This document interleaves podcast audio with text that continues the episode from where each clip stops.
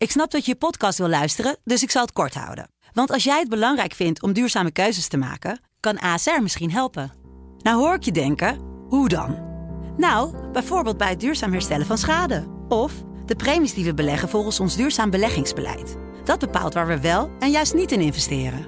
Wil je meer weten over welke duurzame keuzes ASR maakt? Ga dan naar asr.nl slash duurzame keuzes. ASR doet het. Zo, dan kan je nu lekker naar je podcast luisteren.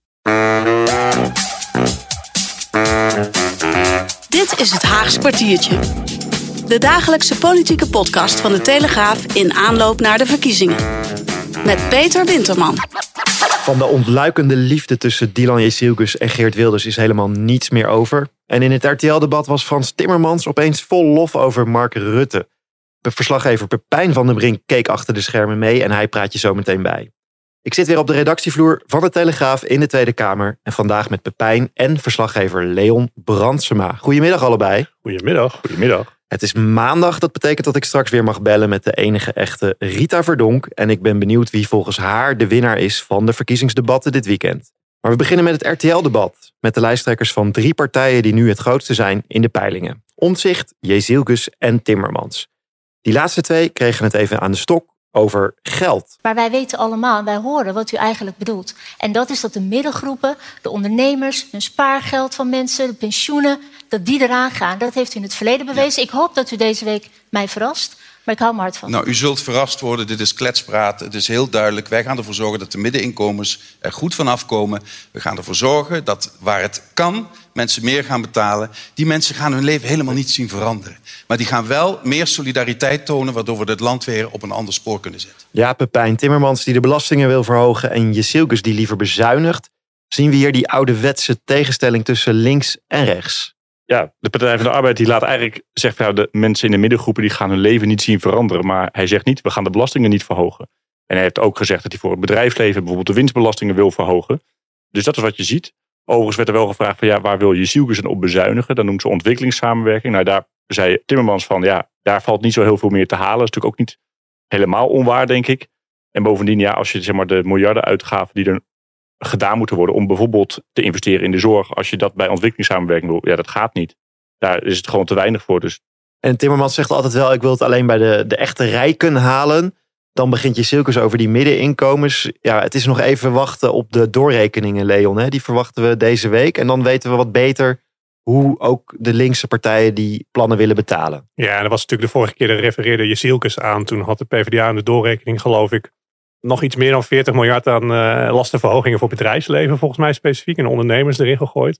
Natuurlijk ook volgens mij een manier om een beetje het plaatje uh, recht te poetsen, dat er anders misschien wat uh, minder goed uit had gezien. Er was toen ook in de eigen partij heel veel ja, ongenoegen over eigenlijk, omdat het uit de klauwen liep. Nog veel verder dan de SP ging het. Ja, nu is natuurlijk de vraag van hoe, hoe gaat de PvdA, ja, hoeveel gaan ze uitgeven? Met GroenLinks moet ik erbij zeggen. En inderdaad ook van waar gaan ze dat dan van betalen? Ja, dat horen we dus woensdag. Ja, Pepijn, we keken twee uur naar dat uh, RTL-debat. Jij zat erbij dus achter de schermen. Mij viel wel op dat Timmermans best wel rustig praatte, het hele debat. Ja, die lijkt wel, ja, wel een beetje te hebben geleerd van de keren daarvoor eigenlijk. Waar hij toch wat schreeuwerig soms overkwam. Misschien wil die premier waardig overkomen door wat mhm. rustiger te blijven. Nou, als je dan nog af en toe een klein beetje lacht, dan... Uh... Dat miste je nog. Uh, hij keek soms wel heel, heel streng. Het was ook wel aardig om te zien van tevoren die lijsttrekkers die bereiden zich natuurlijk allemaal op een eigen manier voor. Jezielkes die mengde zich nog even gezellig in het publiek. En Timmermans die stond op het podium strak voor zich uit te kijken. En om zich geen idee, want die was weg. Die zat op de wc of zo? Ja, hij was misschien nog even aan het voorbereiden. Ik zag hem op een gegeven moment ook een telefoon uh, pakken. Die liet hij overigens vallen. Toen zat hij op de telefoon nog even dingen door te lezen. Oh ja. Hey, Fons Lambie van RTL die vroeg aan Pieter Omzicht wat hij ervan vindt dat demissionair premier Rutte nu toch de hoogste baas van de NAVO wil worden. En daar gebeurde iets opvallends. Kijk, hij heeft altijd gezegd dat hij dat niet wil. Um, En ik vind het heel merkwaardig dat net op het moment dat, uh, dat we hier nu zijn... hij in één keer zegt, ik ga het wel doen na, na, na twee jaar. Ja. Maar goed, uh, op een gegeven moment zal een oud-premier ook een, een functie elders moeten krijgen. Maar het zou toch goed zijn voor Nederland als Nederland de secretaris-generaal van de NAVO uh, kan leveren. Dan moet je wel ruimhartig in zijn. En uh, hij zou dat goed doen. Hij zou dat goed doen, zei Timmermans. Hij is hier wel heel aardig voor uh, Rutte. Waarom denk je dat dat is, Pepijn? Je zou bijna zeggen over de doden niet zo goed.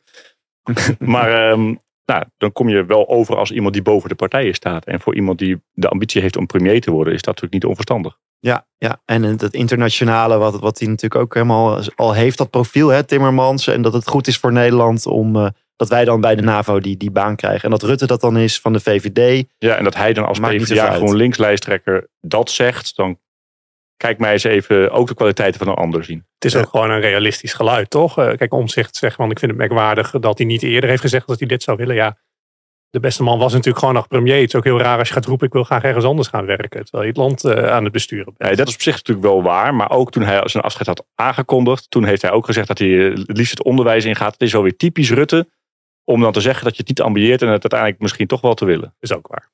Vrijdag was je ook bij het Radio 1-debat, Pepijn. En daar knetterde het tussen Wilders en Jezilgus. Luister even. Een asielstop kan je morgen invoeren. Het staat in uw eigen Nee, verkiezingsprogramma. dan moet u, dan moet een beter lezen. Grenzen dicht betekent uiteindelijk dat Nederlandse ondernemers, kleine bedrijven, grote bedrijven failliet gaan. U maakt het land kapot. U weet dat het helemaal niet op die U manier maakt kan. het land kapot. En wat ik zo jammer vind, is er staan nu nieuwe leiders op. Het is een nieuw hoofdstuk voor heel veel partijen. Dit was de kans geweest voor de PVV om te zeggen, en ik hoor het in het eerste blok voorbij komen, hè, we willen regeren. Kom dan met oplossingen die kunnen, die dit land sterker maken. Blijf niet je oude mantra herhalen Ja. die niet eens kan. Ja, Jezilgus die zegt dat Wilders het land kapot maakt. En andersom, betekent dit nou dat de VVD en PVV toch niet samen in een kabinet gaan stappen?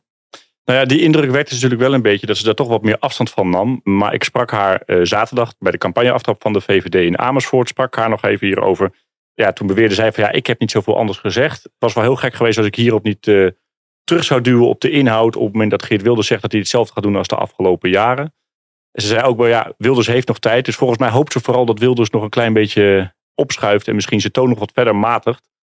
Maar ja, tegelijkertijd, als je dit zo hoort, dan geef je toch wel een signaal af. Dat, zie jij het gebeuren dat Wilders en Jezielkus samen in een kabinet gaan stappen als Jezielkus dit zegt? Misschien wilden ze ook gewoon even laten zien dat ze een ander type is dan Rutte. Hè? Om, om even los te komen van dat verleden. Tough love. Het afloop. Aantrekken, Ja. afstop, afstoten. Precies, nou we gaan het zien. Eh, eh, in het verleden hebben ze natuurlijk eh, met gedoogsteun van de PVV, heeft de VVD geregeerd. Dus het kan allemaal. Dat is niet heel goed bevallen overigens. Nee, nee, dat kunnen we wel stellen. En dan nu iets heel anders. In vrijwel elke lezing en in elk debat begint Pieter Omzicht over zijn speerpunt goed bestuur. En daarbij haalt hij telkens drie stokpaardjes aan. Hij wil dat er een constitutioneel hof komt, een regionaal kiesstelsel en hij ziet wel brood in een minderheidskabinet. Leon, jij hebt die stokpaardjes van Omzicht onder de loep genomen. Wat bedoelt hij eigenlijk met een eh, constitutioneel hof? Ja, eh, samen met eh Valentijn overigens. Jouw Collega. Valentijn Bartels, ja. Constitutioneel Hof, wat hij zegt eigenlijk in Nederland, is volgens in zijn woorden een van de weinige landen in Europa waar je niet als burger kan zeggen van hé, hey, deze wet strookt hij eigenlijk niet met de grondwet. Het botst dat niet met elkaar. En hij wil dan eigenlijk een constitutioneel hof oprichten waar een burger dan naartoe kan stappen om die toets eigenlijk te doen. Maar je kunt nu toch ook naar de rechter als je het ergens niet mee eens bent? Ja, het zit, het zit natuurlijk alleen op een ander vlak. Zoals ik het las, eh, kan het alleen eh, zeg maar, tegen verdragen getoetst worden. Maar wat we wel al hebben, en, en nou, Valentijn heeft ook eh, Wim Voermans, hoogleraar staatsrecht, gesproken uit Leiden. En hij zegt van ja, we, we hebben eigenlijk al allerlei mechanismen waarbij dit probleem getackeld wordt. Dus de Raad van State eh, gaat bij elke wetgeving, voorziet dat van een heel uitgebreid advies, waarbij ze eigenlijk ook, als er hier een probleem speelt met de grondwet, dat aanstippen. Ja. Nou ja, hij zegt van je kan ook op andere manieren dit, eh, ditzelfde probleem oplossen die een stukje goedkoper zijn. Want hij noemde het peperduur en onnodig. Zo, ja, ja. Overigens, het kabinet en de Kamer kunnen zo'n advies van de Raad van State wel naast zich neerleggen. En dit zou waarschijnlijk echt een soort stop zijn, eh, wat het Constitutioneel Hof dan zou kunnen doen. Ja, maar het kan, maar het- in de praktijk gebeurt het eh, niet vaak. Is een beetje de vraag voor welk probleem eh, is dit de oplossing? Exact, exact. En peperduur dus, volgens Wim Voermans. Ehm nou ja, om zich begint ook vaak over een regionaal kiesstelsel. En daar zei hij een tijd geleden dit over. Als je op dit moment kijkt, hoe komen Kamerleden in de Kamer? Dan is het dus allemaal via de partijtop. En dat is een tweede punt. Je ziet dat de Kamerleden allemaal uit dezelfde omgeving komen. Dus in Amsterdam en Den Haag zijn er tussen de 20 en 25 Kamerleden. Dus bijna 50 uit die twee grote steden.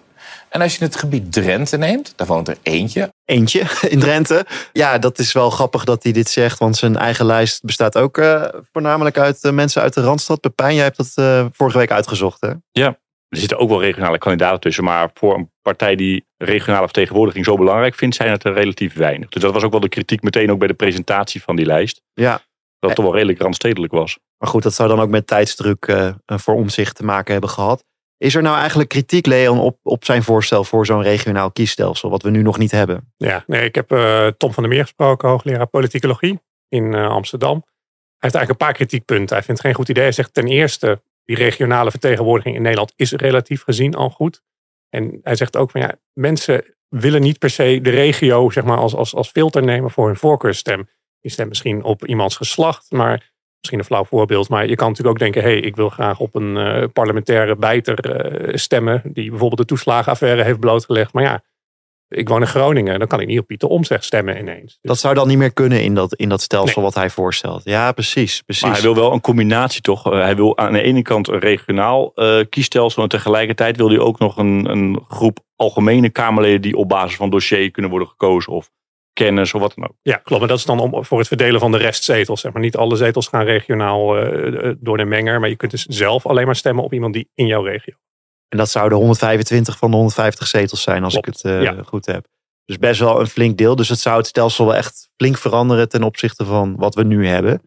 Hey, en zijn derde stokpaardje, dat is een minderheidskabinet. Heeft dat nou kans van slagen, denk je? Ja, wat was, waren de, de hoogleraren verdeeld over. Uh, het lastige is, we hebben ook niet echt heel veel historische voorbeelden. Want net heel even over Rutte 1. Het was wel een minderheidskabinet, maar zat ook wel op veel belangrijke onderwerpen vooraf steun van de PVV bij. In een ja. apart akkoord. Wim Voermans haalde als echt, echt minderheidskabinet van het kabinet Colijn aan uit 1939. Wow. En dat viel na drie dagen, geloof ik. Dus ja, het gaf weinig moed. Ja, en het idee dat om zich dit wil is natuurlijk dat we dan meer macht bij de Kamer hebben. Hè? Ja. Dat niet alles in de treffenzaal wordt besloten door het kabinet. Door het kabinet en de coalitiepartijen die automatisch een meerderheid hebben. Maar dat je inderdaad die, die machtsbalans wordt hersteld. Maar ja, je moet je ook afvragen hoe, hoe verstandig het is. We hebben bij de laatste politieke beschouwingen en alle financiële debatten daarna gezien hoe ja, met gelegenheidsmeerderheden ineens voor miljarden een begroting wordt vertimmerd. Waarbij wij moeten afvragen, hoe gaat dat op de lange termijn uitwerken? Dat maakt het besturen van een land natuurlijk ook wel heel erg lastig. Als je continu moet zoeken naar meerderheden en overal uitruil moet doen om die voor elkaar te krijgen. Ja, Als je ja. gewoon kan leunen op een stabiele meerderheid, dan kun je natuurlijk in principe wel je beleid voeren. Maar ja, dan is de democratische controle inderdaad, dat is omzichtspunt, wel minder. Met de kleine kanttekening dat in de Senaat al, eh, weet ik veel, ruim een decennium geloof ik, eh, niet meer een meerderheid is eh, voor het kabinet, voor de coalitiepartijen. Dus dat wielen en dealen gebeurt daar ook al wel. Ja, toch dus veel vraagtekens van experts die jullie hebben gesproken um, over de plannen van omzicht. We gaan zien uh, of hij het straks uh, waar kan maken uh, als hij in een nieuw kabinet komt na de verkiezingen. Bedankt Leon en Pepijn. Morgen praten we verder en nu ga ik eens bellen met Rita Verdonk. Het orakel.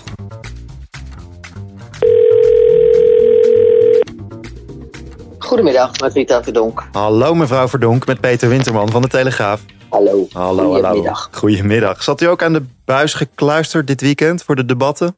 Ja, zeker. En wie heeft volgens u het uh, RTL-debat gewonnen van gisteravond? Nou, wat mij betreft Pieter Omtzigt. Oh ja? Ik, uh, en, uh, ja, en Dylan Jesselgus vind ik een goede tweede. Ja, Frans Timmermans die zakte ieder debat weer een keer meer door het ijs wat mij betreft. Zo. Nu is 2030 weer niet heilig. En de vorige keer was het kernenergie. Dus er veranderen nogal wat standpunten. Ja, inderdaad. En wat deed Pieter Omtzigt zo goed in uw ogen? Nou, ik denk dat hij heel goed en heel rustig de punten benoemt waar heel veel mensen op dit moment uh, mee worstelen in de samenleving. En dat doet hij heel rustig en hij legt dingen goed uit. En ja, ik vond dat Dylan het ook heel goed deed. Alleen, ik vond het heel jammer dat zij uh, Pieter Omtzigt ging aanvallen op uh, doorrekenen door het CPB ja. van zijn programma. En ik dacht, ja, jeetje, dat is nou weer echt zo'n voorbeeld van, oh ja, we zijn weer met elkaar bezig daar uh, in Den Haag. We zijn weer aan het navelstaren. Uh, dat zijn maar weinig burgers die dat interesseert hoor. Of het is doorgerekend. Had niet zoveel effect, want hij tackelde de vragen en de kritische opmerkingen ook heel mooi. Door allerlei ja. redenen te geven waarom hij het niet doet. Die we eigenlijk ook al kenden, hè, die redenen. Die heeft hij ja. natuurlijk al een paar keer bekendgemaakt. En andersom viel uh, omzicht uh, uh, Jezielkes aan op het nieuwe pensioensysteem wat eraan zit te komen. Vond u dat wel een, een sterke aanval van omzicht? Nou ja, dan, dan, dan speelt zijn kennis zeg maar in zijn nadeel. Want ja, dan wordt het heel gauw een technisch verhaal. En het is natuurlijk wel heel ingewikkeld, die verandering in dat hele nieuwe pensioenstelsel. Dus ik denk niet dat daar veel punten mee gescoord zijn. Nee, het was een beetje een technisch, ja, moeilijk te volgen. Hè? Echt een beetje ja. op zijn omzicht. Maar uh, overal een dikke voldoende van u voor hem. Hij kreeg ook weer de vraag of hij nou uh, premier wil worden voor NSC, ja of nee. Weer geen antwoord. Uh, vindt u dat niet irritant worden? Nou, nee, ik vind niet zo gauw iets, uh, iets irritant hoor. Ik bedoel, uh, hij zal daar zijn reden voor hebben. Hij legt er nou in ieder geval uit dat hij vindt ja, dat zeg maar de democratische macht, als ik het zo mag zeggen, in de Tweede Kamer ligt. En niet in het torentje naar alle ivoren torens waar hij langzamerhand naartoe geschoven is. Mhm. En dus wat dat betreft zou het ook een optie zijn dat hij in de Kamer blijft ik ben heel benieuwd hoe hij dat verder gaat invullen. Het triggert mij eigenlijk wel van oké, maar wat ga je uiteindelijk doen? Ja, ja, nou, misschien weten we het volgende week als we weer gaan bellen. Uh, wat hij gaat doen. Ja, laten we het hopen. Ja. Laten we het wel uh, een keer horen. Dan is de week van tevoren, twee weken van tevoren. Dus, uh, dan is het wel tijd. een week van tevoren. Dan zitten we een week van tevoren, ja, als we volgende week maandag weer bellen. Ja, nou, we gaan het horen. Heel erg bedankt mevrouw Verdonk en graag tot volgende week. Oké, tot volgende week. dag. Dit was het Haagse kwartiertje. Morgen om half vijf zijn we er weer. Graag tot dan.